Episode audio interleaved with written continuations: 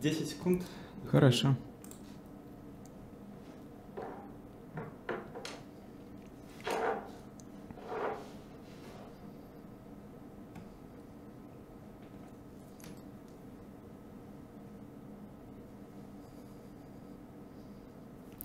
Добрый вечер. В эфире YouTube-канала «Дилетант», а, программа «Тираны. Происхождение видов». Прошла неделя, и вот мы снова возвращаемся в эфир.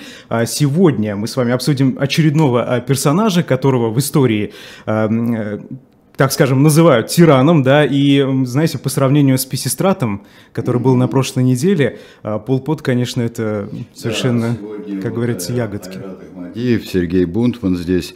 А, и Айрат уже назвал нашего сегодняшнего персонажа.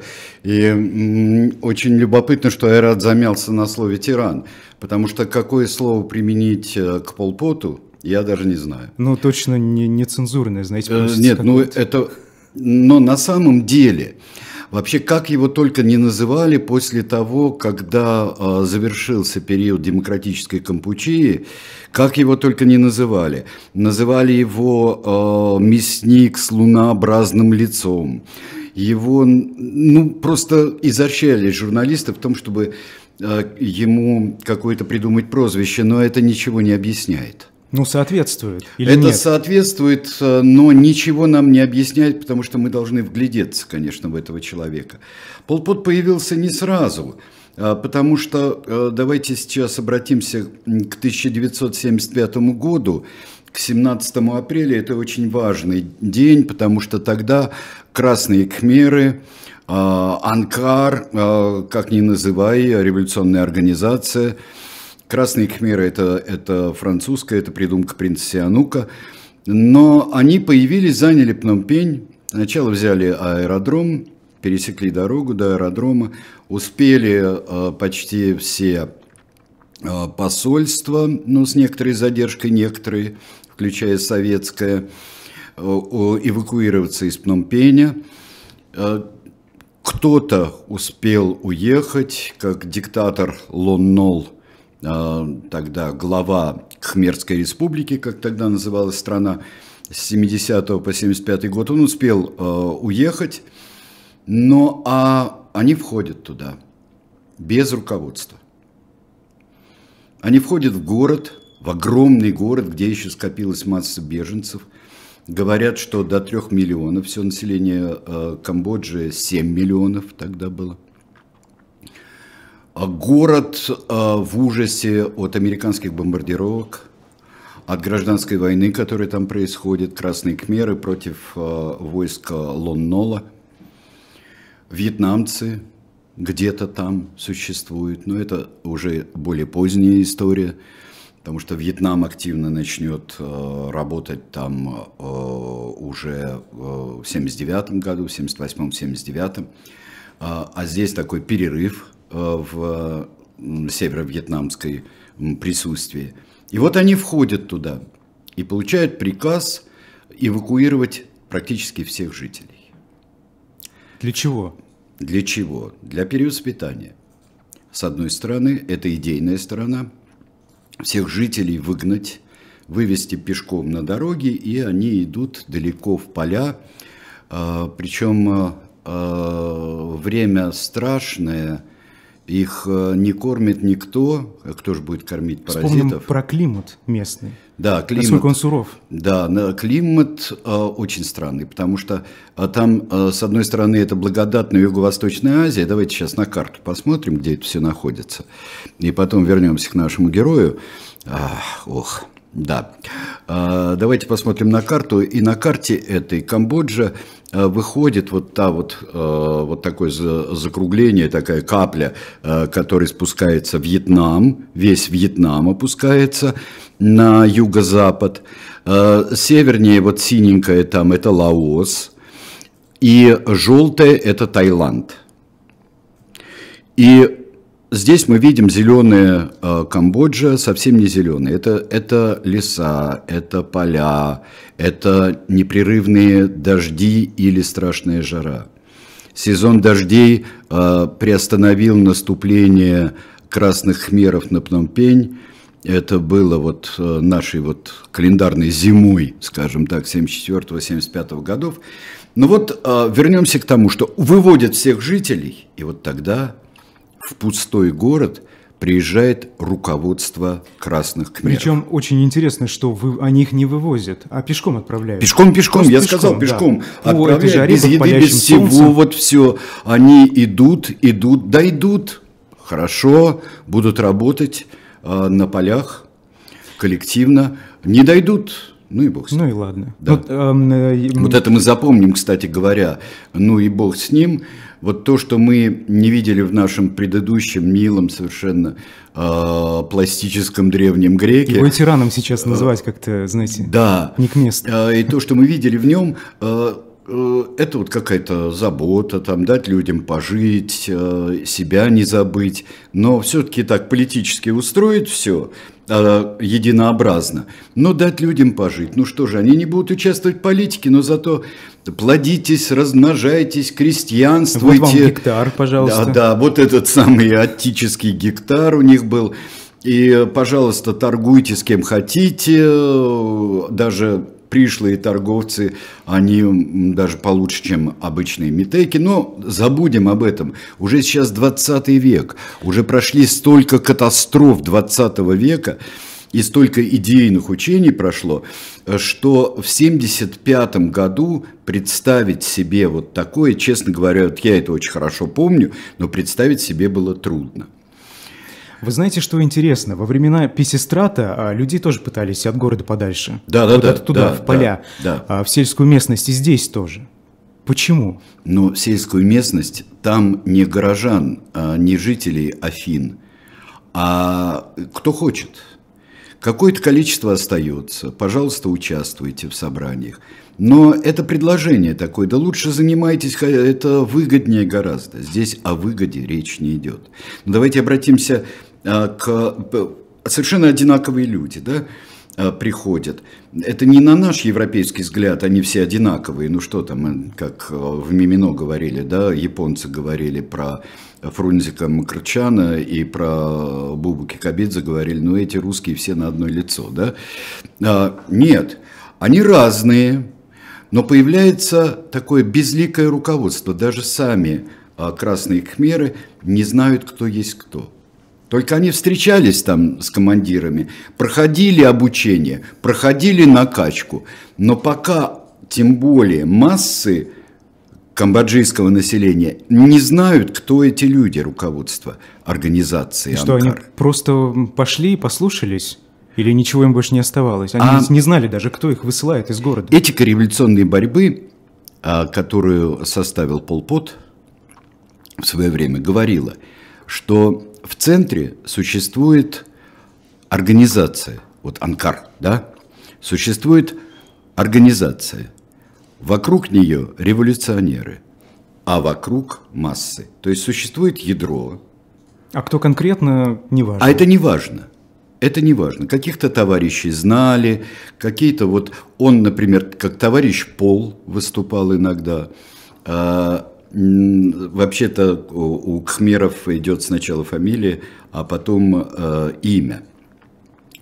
Э, знали, что существует там вполне э, какой-то учитель, интересный человек и э, идеолог э, Янгсари существует.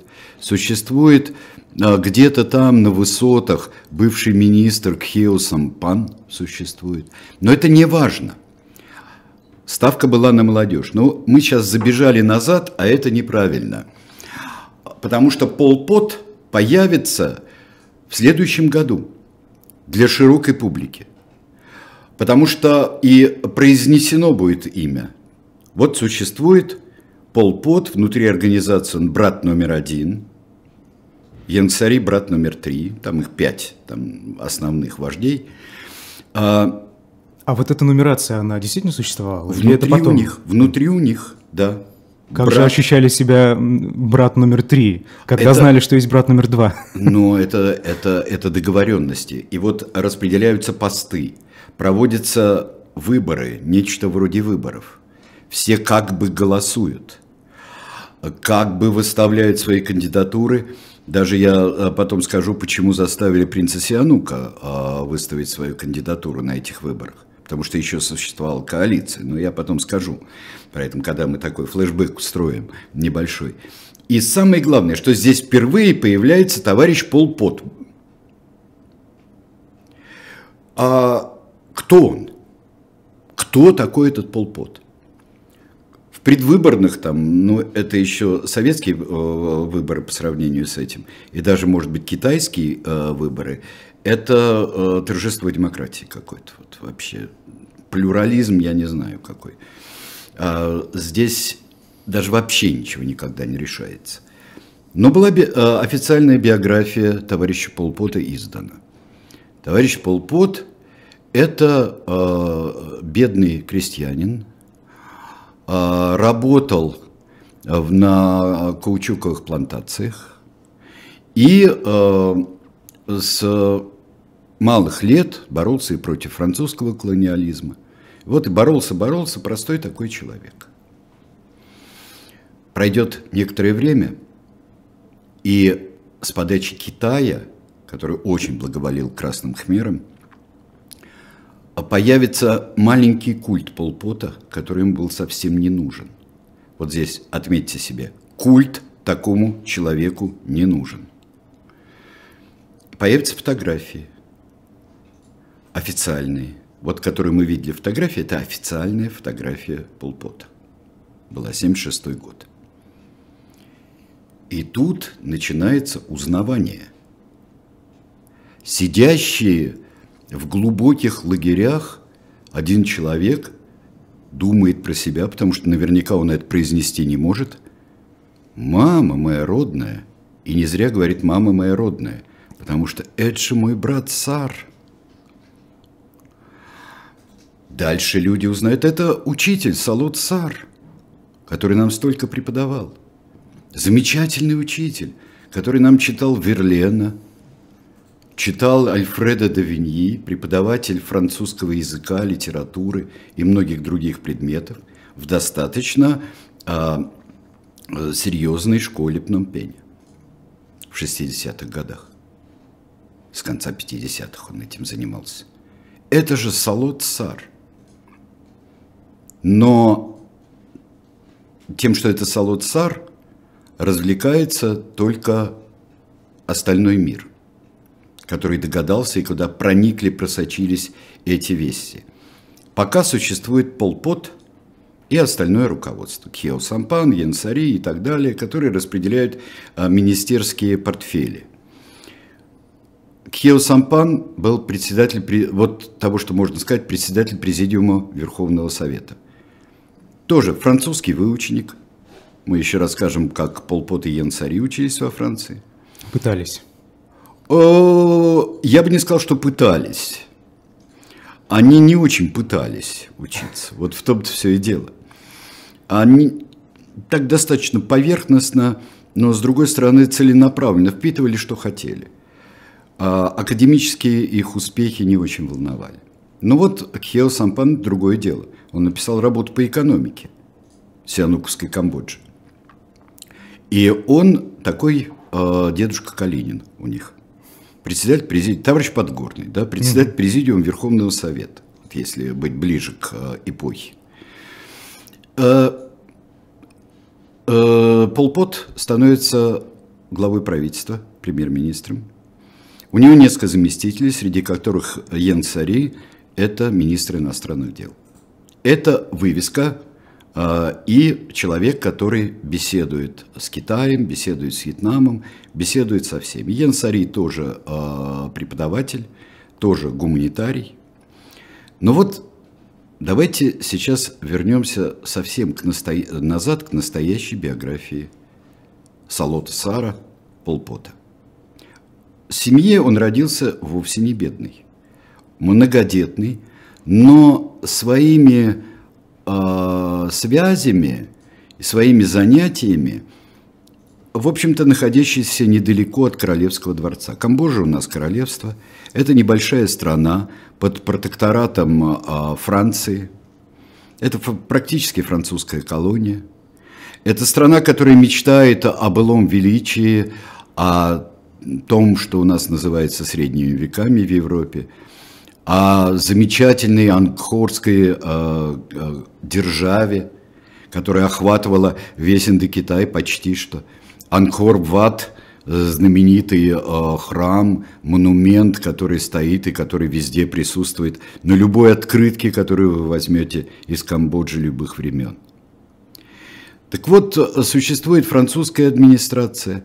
Французы с ума сходят от культуры Камбоджи. Боже мой, какая резьба, какие танцы, а, какое шитье. Не только вот те шарфики, которые мы увидим потом на красных хмерах, традиционные шарфики плетеные, у них, которые войдут в моду, в мировую, на этом ужасе, кстати говоря. А, и семья Салота, семья Салотов, она близко ко дворцу находится, потому что там сестра, жена брата, они участвуют в королевском балете. Королевский балет – это не надо думать, что это какой-то гарем. Это э, многочисленные э, женщины, в основном, которые, которые там участвуют. Но это многочасовые представления на тему индийского эпоса в основном. Рамайна, Махабхарата – и вот это многочасовые, которые показывают иностранцам, вот французы специально ездят, иностранцы специально ездят. Существует целый институт, который э, изучает культуру Камбоджи. А в это время, естественно, там неравенство невероятное, нищета существует, богатство существует. Все это та реальность, другое дело, как ее понимать. И вот маленький Саар – а, бывает рядом со дворцом. У семьи есть связи, как мы видели, и поэтому его устраивают в довольно хорошие учебные заведения. Его сначала устраивают вот такую вот буддийскую начальную школу, а потом на стипендии сначала он учится в Пномпене, в очень хорошем католическом заведении, в коллеже он учится – Потому что коллеж – это перед лицеем ступень французского обучения, французского образования. Но он не сдает экзамен. Родился он, кстати, да, в 25 году. И довольно взрослым он, он начи, э, начинает и продолжает свою учебу. Это не маленький мальчик. Он не сдает экзамены. Он не сумел сдать экзамены. Почему так вышло? Ведь, э, кажется, из образованной семьи. И рано начал ну, и читать, и Трудно писать. сказать. Он вял он достаточно ленив, мечтателен, очень воспитан. Все про него рассказывают, кто знал его в детстве, и когда он учился потом в электротехнической школе во Франции. Нужна ему эта электротехника.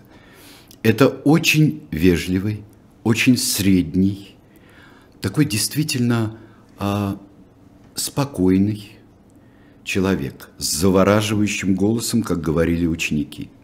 Причем а, в книге, а, которую я читал а, о Полпоте, которая называет, так и называется «Брат номер один», в, этой книге есть свидетельства разных людей, которые говорят, вот товарищ по партии говорит, он говорил очень быстро.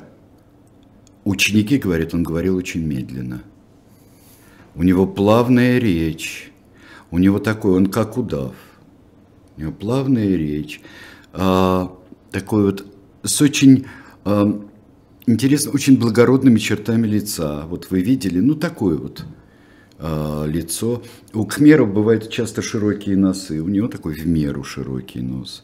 Вот он, а, вот он такой вот весь. Никакой. В тихом умуте как говорится. Сто раз про него сказали в тихом умуте э, черти водятся.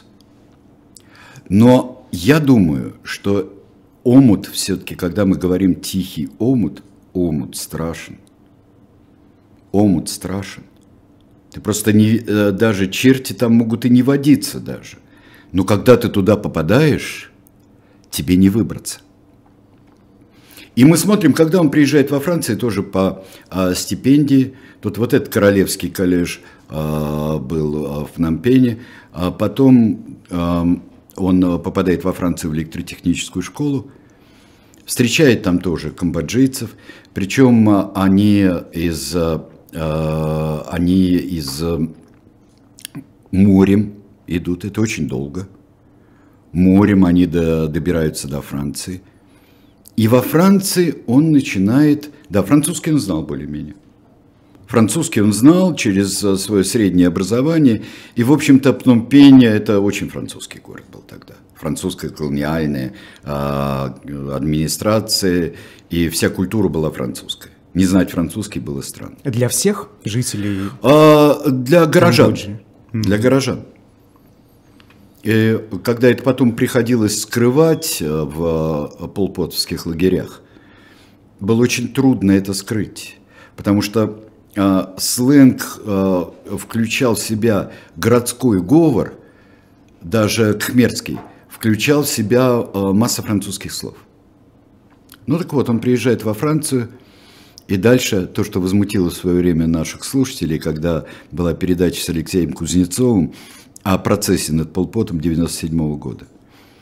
И когда э, Алексей Валерьевич тут упомянул, что одним из увлечений ранних во Франции был Жан-Жак Руссо.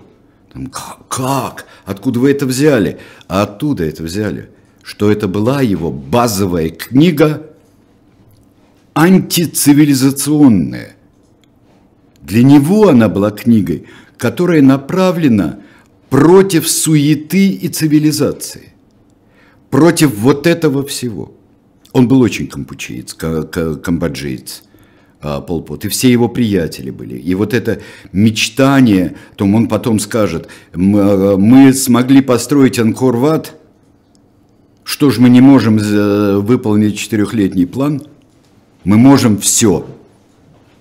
Так он, наверное, не так говорил, а так вот говорил, как а, а, про него рассказывают. Он читает другие книги. Он читает, а, он близок к французским коммунистам. Это 51 год. Что такое французские коммунисты? Французские коммунисты, а, которые больше сталинисты, чем Сталин очень часто. Французские коммунисты а, там умирает Марис Торрес, и там идет, болеет очередной раз Марис Торрес, и идет дикая совершенно битва между Жаком Дюкло и другими, другими интересными товарищами. Очень сталинистская партия. Там есть примкнувшие... Чем они больше, чем Сталин? А, ну, тем, что они провозглашают все, они даже не сомневаются. Они... Здесь дело в том, что это связано с очень тяжелой историей сначала не сопротивление немцам до 1941 года, и даже их одернули в Коминтерне, французскую компартию, когда они сказали, а вот как нам наладить связи э, и профсоюзные связи наладить э, с немцами? Ну, тогда в 1940 году Великая Дружба и все остальное. Им сказали тихо сидеть пока – было всего две забастовки с участием коммунистов до 22 июня 1941 года, когда коммунисты вдруг стали все, э, все сопротивленцами. Это отдельная история. И потом коммунистическая, э, французская коммунистическая партия присвоила себе во многом э, плоды сопротивления. И на этом вышло по послевоенное время, и в Четвертой Республике очень большую роль играла. Так вот, тем более, что Деголь давно ушел в отставку и вроде бы нигде не появится. Появится Пол еще. Пот э, в этой идеологии что-то находит для себя. Он находит для себя лучшую книгу из всех. После Жан-Жака Руссо. И после Верлена с э, Девини. «Капитал». А, нет. Нет. «Капитал» – это для яйцеголовых. Угу. «Капитал» – это для городских. «Капитал» – это не для нас. Есть чудесная, практическая, отличная книга – она называется «Краткий курс истории ВКПБ». Это сталинская книга. Угу. Прекрасная. И вот у него все время вот это э, будет у э, коммунистической партии э, Камбоджи, она же революционная организация, и там все время будет там Маркс-Ленин, не марксизм-ленинизм, а Маркс-Ленин через дефис – и существует Сталин, который потом не упоминается почти, но делается. Почти не упоминается Мао до поры до времени. Это интересно. Все 50-е а годы. Ну, Мао как-то так не очень пока понятно. А со Сталиным? А вот это все... Дело в том, что краткий курс истории ВКПБ – это гениальная книга, написанная железной логикой. Причем можно здесь очень заманчиво а, подумать, что вот Сталин когда-то учился в семинарии, Пол Пот учился в буддийской школе, потом в католическом а, коллеже. А, подумать, вот это вот такое догматическое мышление, да, которое... А, нет, наверное, нет. Но просто и мы увидим потом, как ему многие вещи вот просто приходятся по душе. Все эти вещи связаны с чистотой линии, которая идет вперед, никогда не сворачивая никуда. Ведь книга «Краткий курс истории ВКПБ» – это книга написана как неумолимая о том, как неумолимая воля большевиков Леня и Сталина, как она приводит к вершинам победы как бороться с врагами, как устроить коллективное сельское хозяйство, как устроить скорую индустриализацию. И эта книга для него просто здесь, это вот э, инструкция. Как, вот инструкция по э, действию. Хорошо.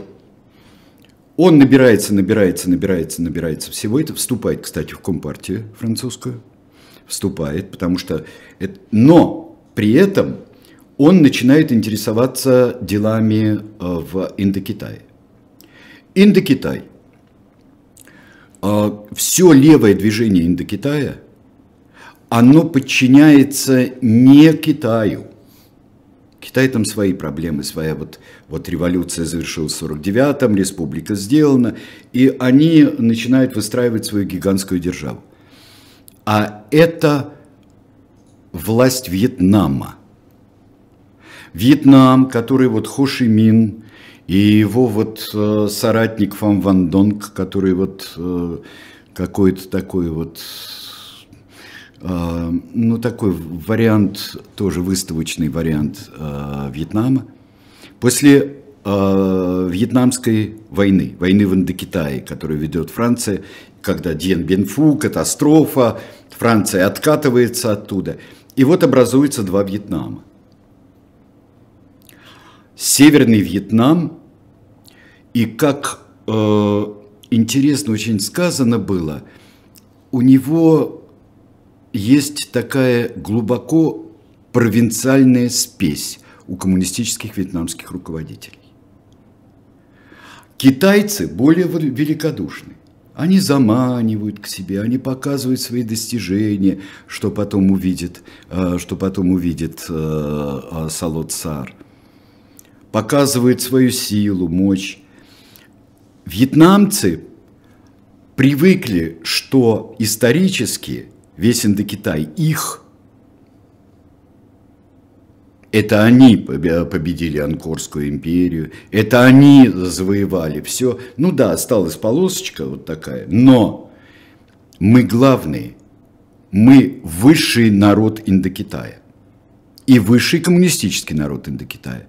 И поэтому, значит, существует Компартия Индокитая, которая руководит э, вот всеми своими регионами. Это всего лишь региональные организации. Да, в Камбодже происходят всевозможные дела. А, там приходит э, э, становится королем Сианук, знаменитый народом Сианук, становится королем. Потом он отказывается, он становится мимо отца в, э, при перевороте 41 года. Потом он к началу 50-х он отказывается в пользу отца, но принц Сианук становится фактическим правителем Камбоджи. Там своя ситуация, там демократические партии, mm-hmm. там выборы, там происходит борьба. Но есть еще одна вещь, которую увидел э, Салот Сар, будучи еще во Франции. Он во Франции поехал в стройотряд. А, не куда-нибудь, а в Югославию. Молодые коммунисты поехали в Югославию, которая была страшным тогда противником Советского Союза. И Советский Союз очень не любил Югославию, вплоть до визита Жукова и примирения при, э, при Хрущеве. И он увидел – как молодые люди строят все сами в таких достаточно э, аскетических условиях, со всего мира, прекрасно, как люди строят. Ему очень понравилось. Это тоже. Почему бы не повторить в Камбодже? Он все вот это собирал, этот пазл камбоджийский. Он собирал, вот у него а, генеральная линия, краткий курс истории ВКПБ.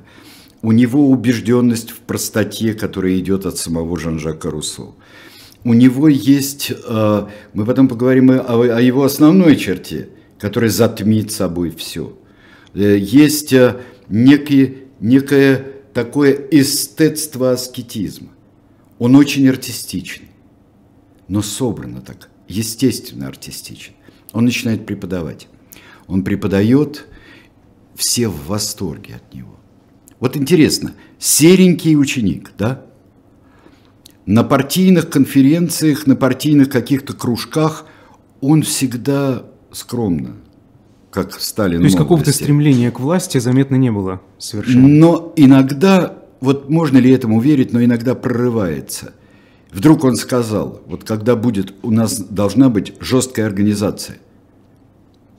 И каждый из вас, он говорил, про каждого из нас будет все известно организации. Мы все будем крепко связаны. Вот это все известно, крепко связаны, это очень серьезная вещь.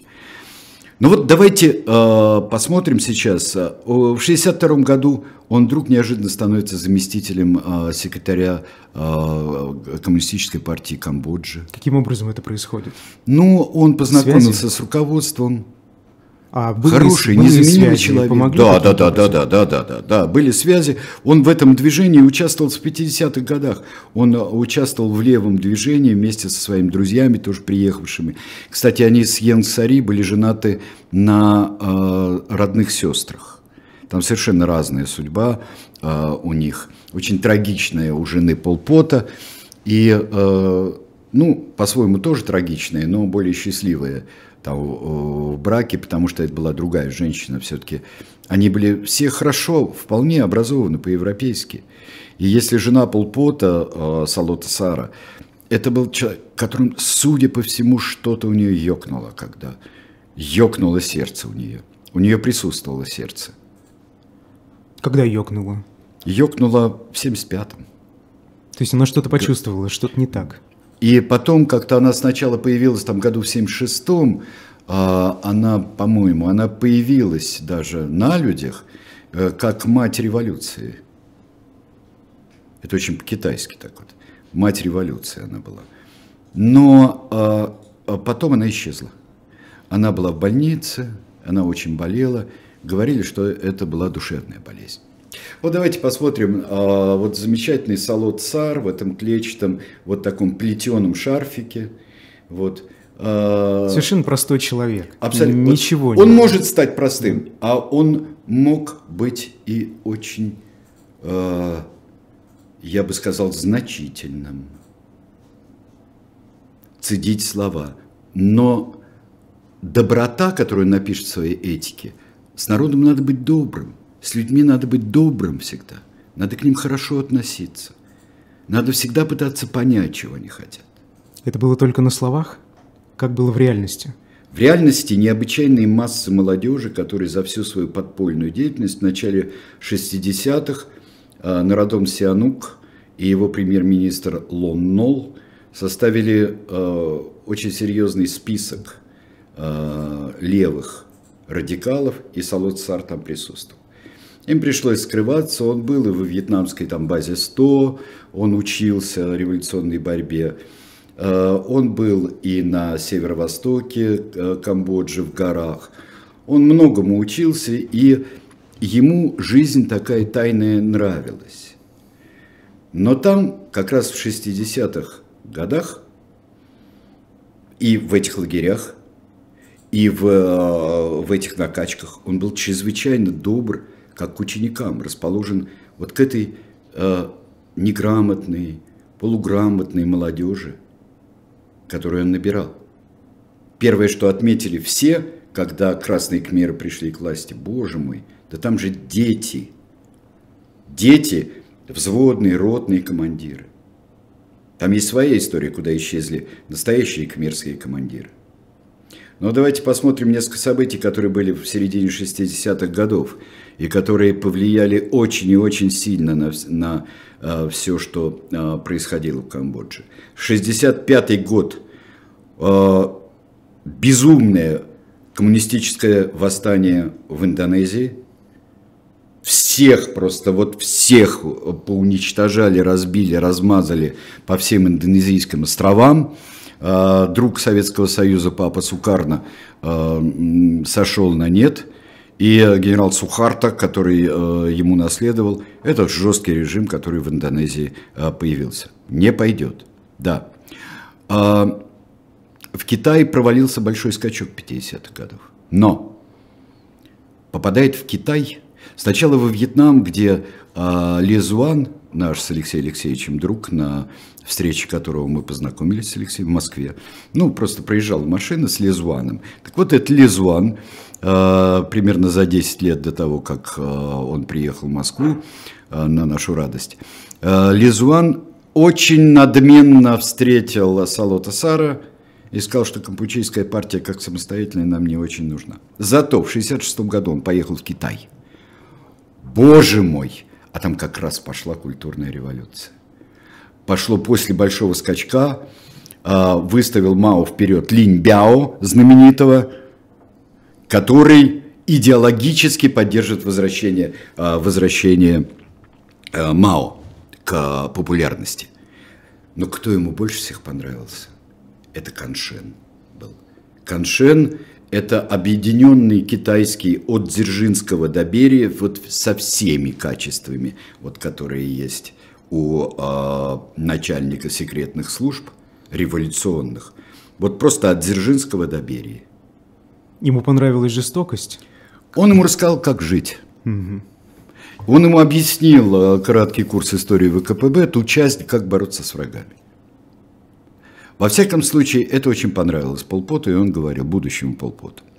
Ну вот, давайте быстренько пройдем сейчас э, к тому, что вот получается, вот вьетнамцы надменные, когда война пошла во Вьетнаме серьезная, и когда вьетнамцам надо было отступить э, в Камбоджу, и они как бы просили э, у, у красных хмеров, э, сказали, мы вас будем инструктировать, а вы нас приютите.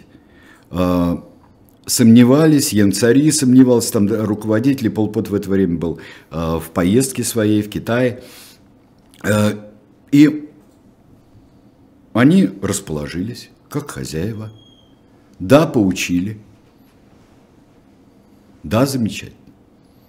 Теперь о Соединенных Штатах Америки.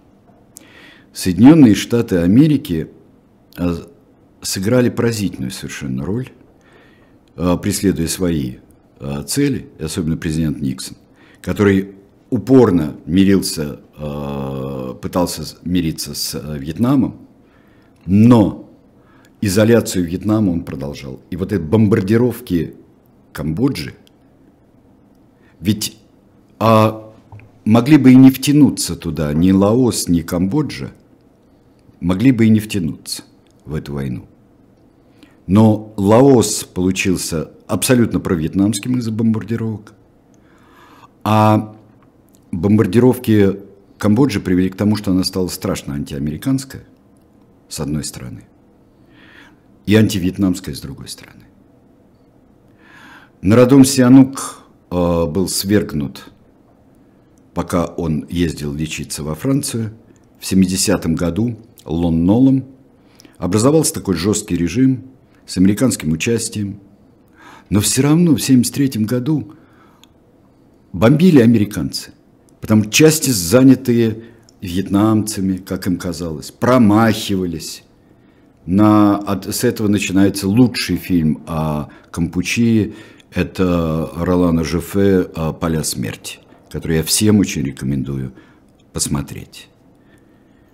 И вот приходят, как только э, красные кхмеры увеличиваются, приходят к ним еще и из Вьетнама те, кто там оставался на обучении – их потом уничтожат.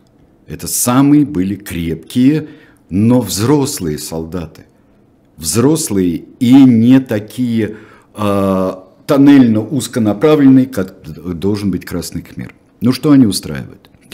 Э, после 75 года. 75 по 79.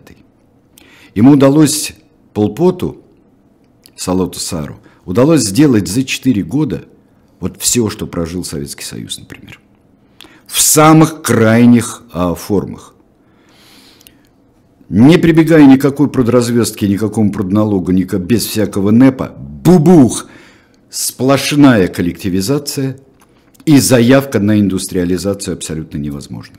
Почему так вышло? Потому что люди должны быть все равны. Потому что не нужно умствовать, нужно быть настоящими хмерами. Нужно обрабатывать землю так, как партия скажет. То есть никакого, все должно быть коллективно. Справедливо это коллективно. Никакой семьи. Семья не нужна никому. В фильме, кстати, есть э, кадр, и основанный на подлинных, э, выходит с детьми, занимаются в таком большом поселении, в большом лагере.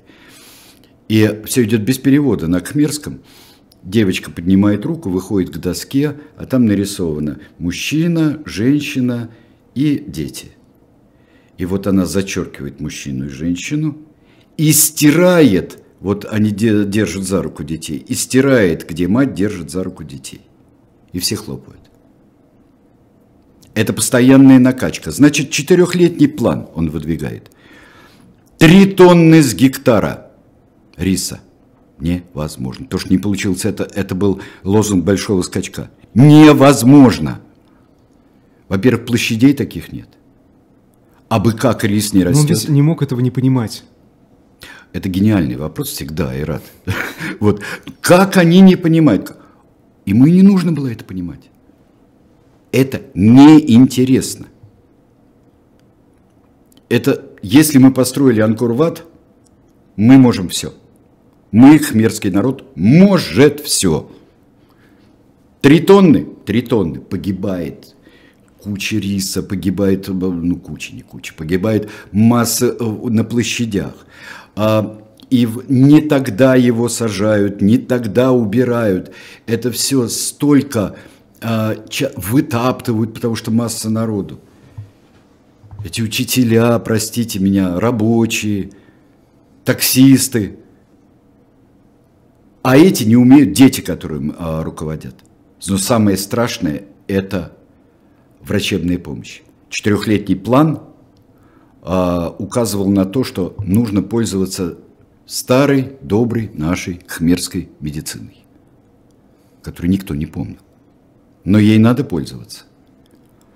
И получилось, что 17-18-летние самозванные врачи, они убили больше э, даже получается иногда, не меньше убили врачи, оказывающие какую-то странную помощь, э, чем, скажем так, Создается впечатление, репрессий. что он просто хотел истребить э, как можно больше людей. Ну, иногда называли это убийство как способ управления.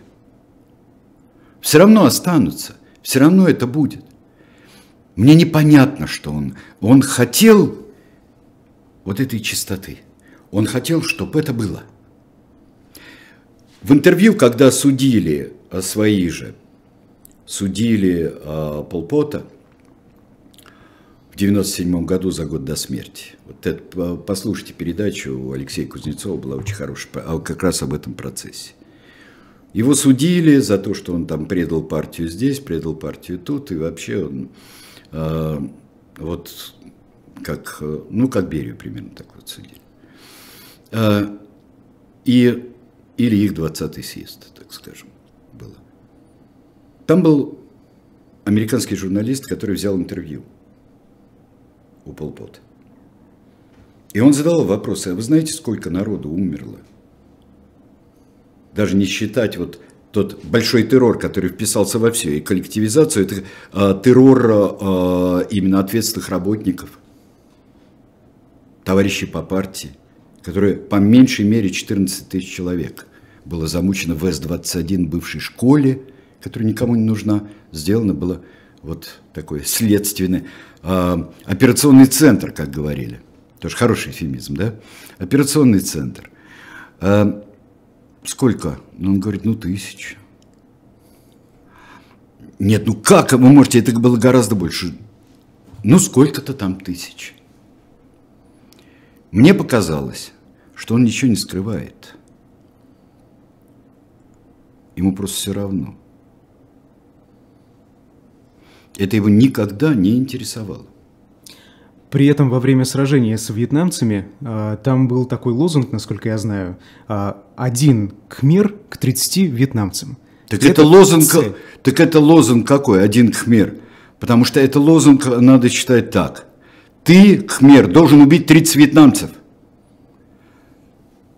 Причем И только когда убьешь всех. 30 вьетнамцев, значит, э, тогда ты можешь погибать. Ты не можешь погибнуть, не убив 30 вьетнамцев.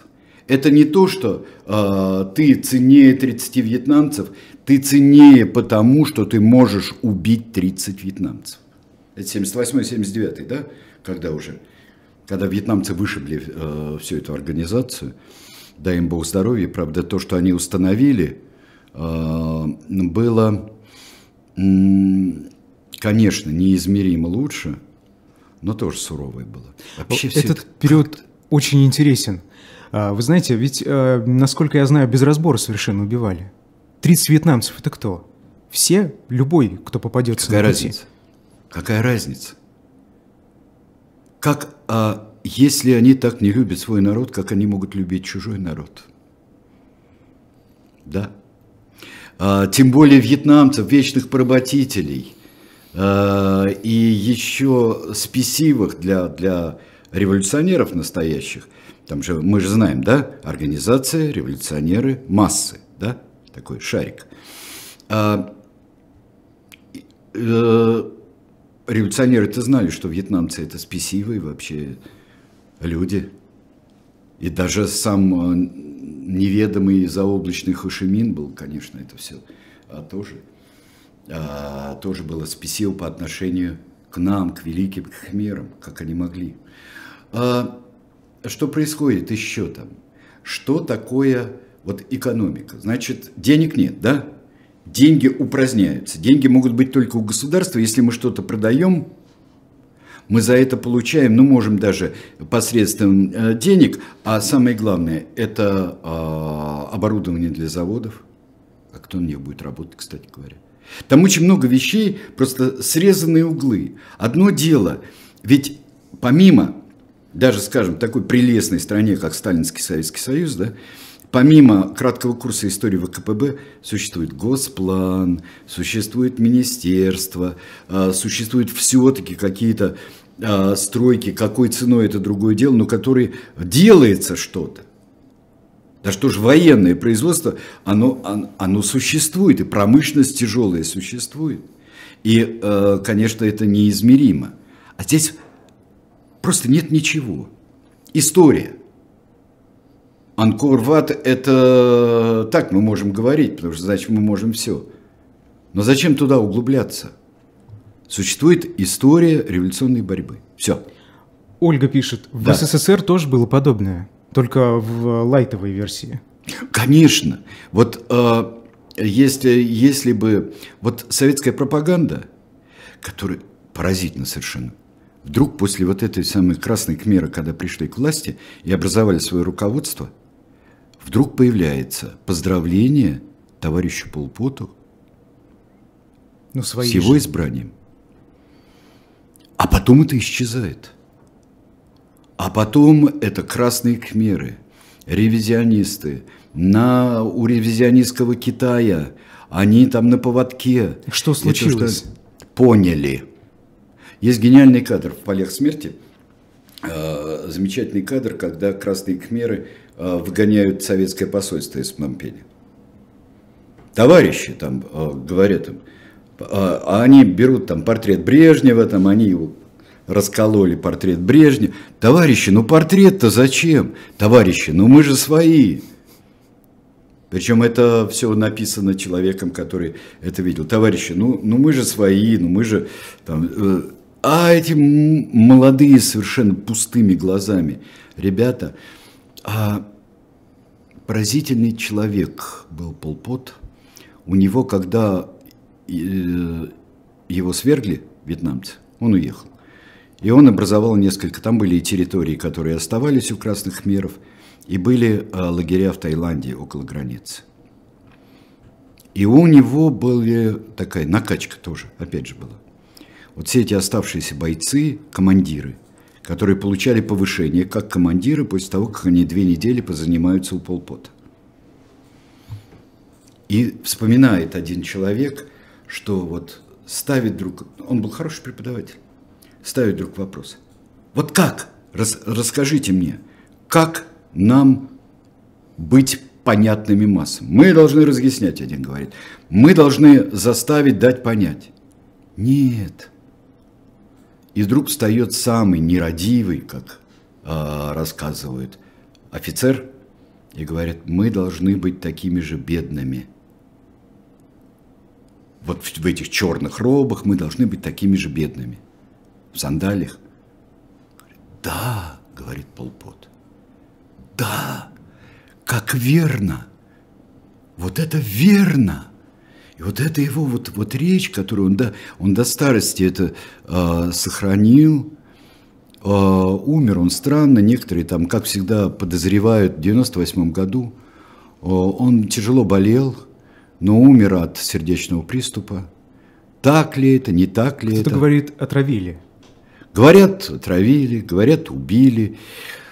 Чем только не убивали в его времена, когда была демократическая Кампучия, и вот, я думаю, видят вот эти...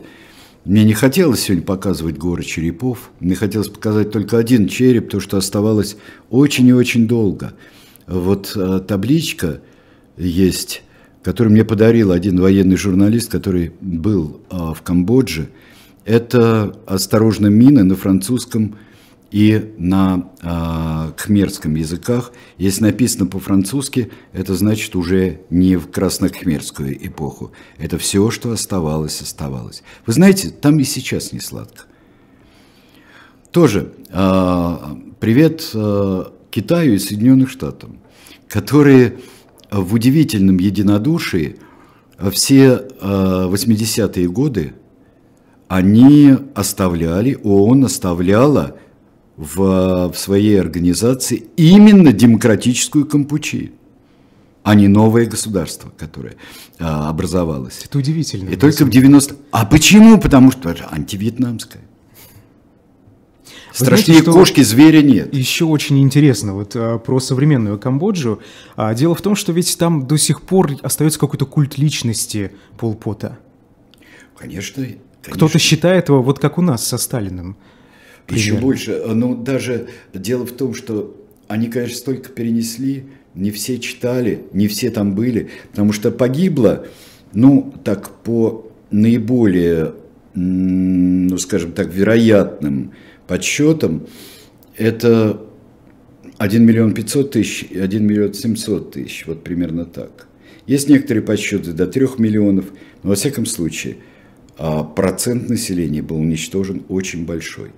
Но наверняка есть, наверняка есть левые, которым нравится вот это все, нравится его китайская тужурка, нравятся эти... Э, а потом, ну, ну это как всегда. А там кормили, там бесплатно еду давали. Какую еду? За что еду? Это мало кто помнит. Но бесплатно давали еду. Да, давали, потому что вообще денег не было. И бесплатно убивали, и бесплатно издевались. Вы знаете, очень, очень коротко, что интересно, про религию. Что происходило с религией? Значит, э, религия, э, э, реакционные религии, были, э, была свобода вероисповедания, но запрет реакционных религий. Это просто цитата. Это гениально совершенно. Понимай, как хочешь. Вот понимай, как хочешь. Ну, в общем, когда надо было показать Народому Сиануку, который потом снова пришел к власти, был гениальный спектакль. Первое, что вот я э, видел о Камбодже, вот такой серьезный, был спектакль Рианы Мнушкиной в Париже, был в театре, э, на ее пороховом заводе, в Театре Солнца, был э, потрясающая история Народома Сианука. Э, Элен Сиксус написал несколько пьес о, о Камбодже, об Индии и о Тибете – написал. И вот тогда Народом Сианук стала вот вся эта трагедия этого очень странного человека. Но сегодня мы увидели Салота Сара. Основная его черта – это полное отсутствие каких бы то ни было чувств. Оказалось бы изначально. Каков был человек? Но он никто Внешне. не видел. Он, он был чрезвычайно вежлив. Но никто его не видел. Вот мальчик не видел ни плачущим, ни там буянищем, например. Салот Сар, он же Пол Пот, сегодня был темой второго выпуска программы «Тираны. Происхождение видов», а в следующий раз Следующий что, у нас а, другой полюс, я бы сказал, а, диктатуры, тирании и подавления а, сущего на высочайшем, я бы сказал, историко-риторическом, публичном Парнасе, Олимпе, это Максимилиан Робеспьер. Встретимся на следующей неделе, а прямо сейчас, после нас, а, смотрите и слушайте программу «Особое мнение». Политолог Дмитрий Орешкин, ведущий Максим Курников. А в 9 часов вечера сегодня личный прием с политиком Евгением Ройзманом. А Станислав Крючков будет вести эту программу. С вами были Айдар Ахмадиев и Сергей Бунтман. До скорых встреч. До свидания.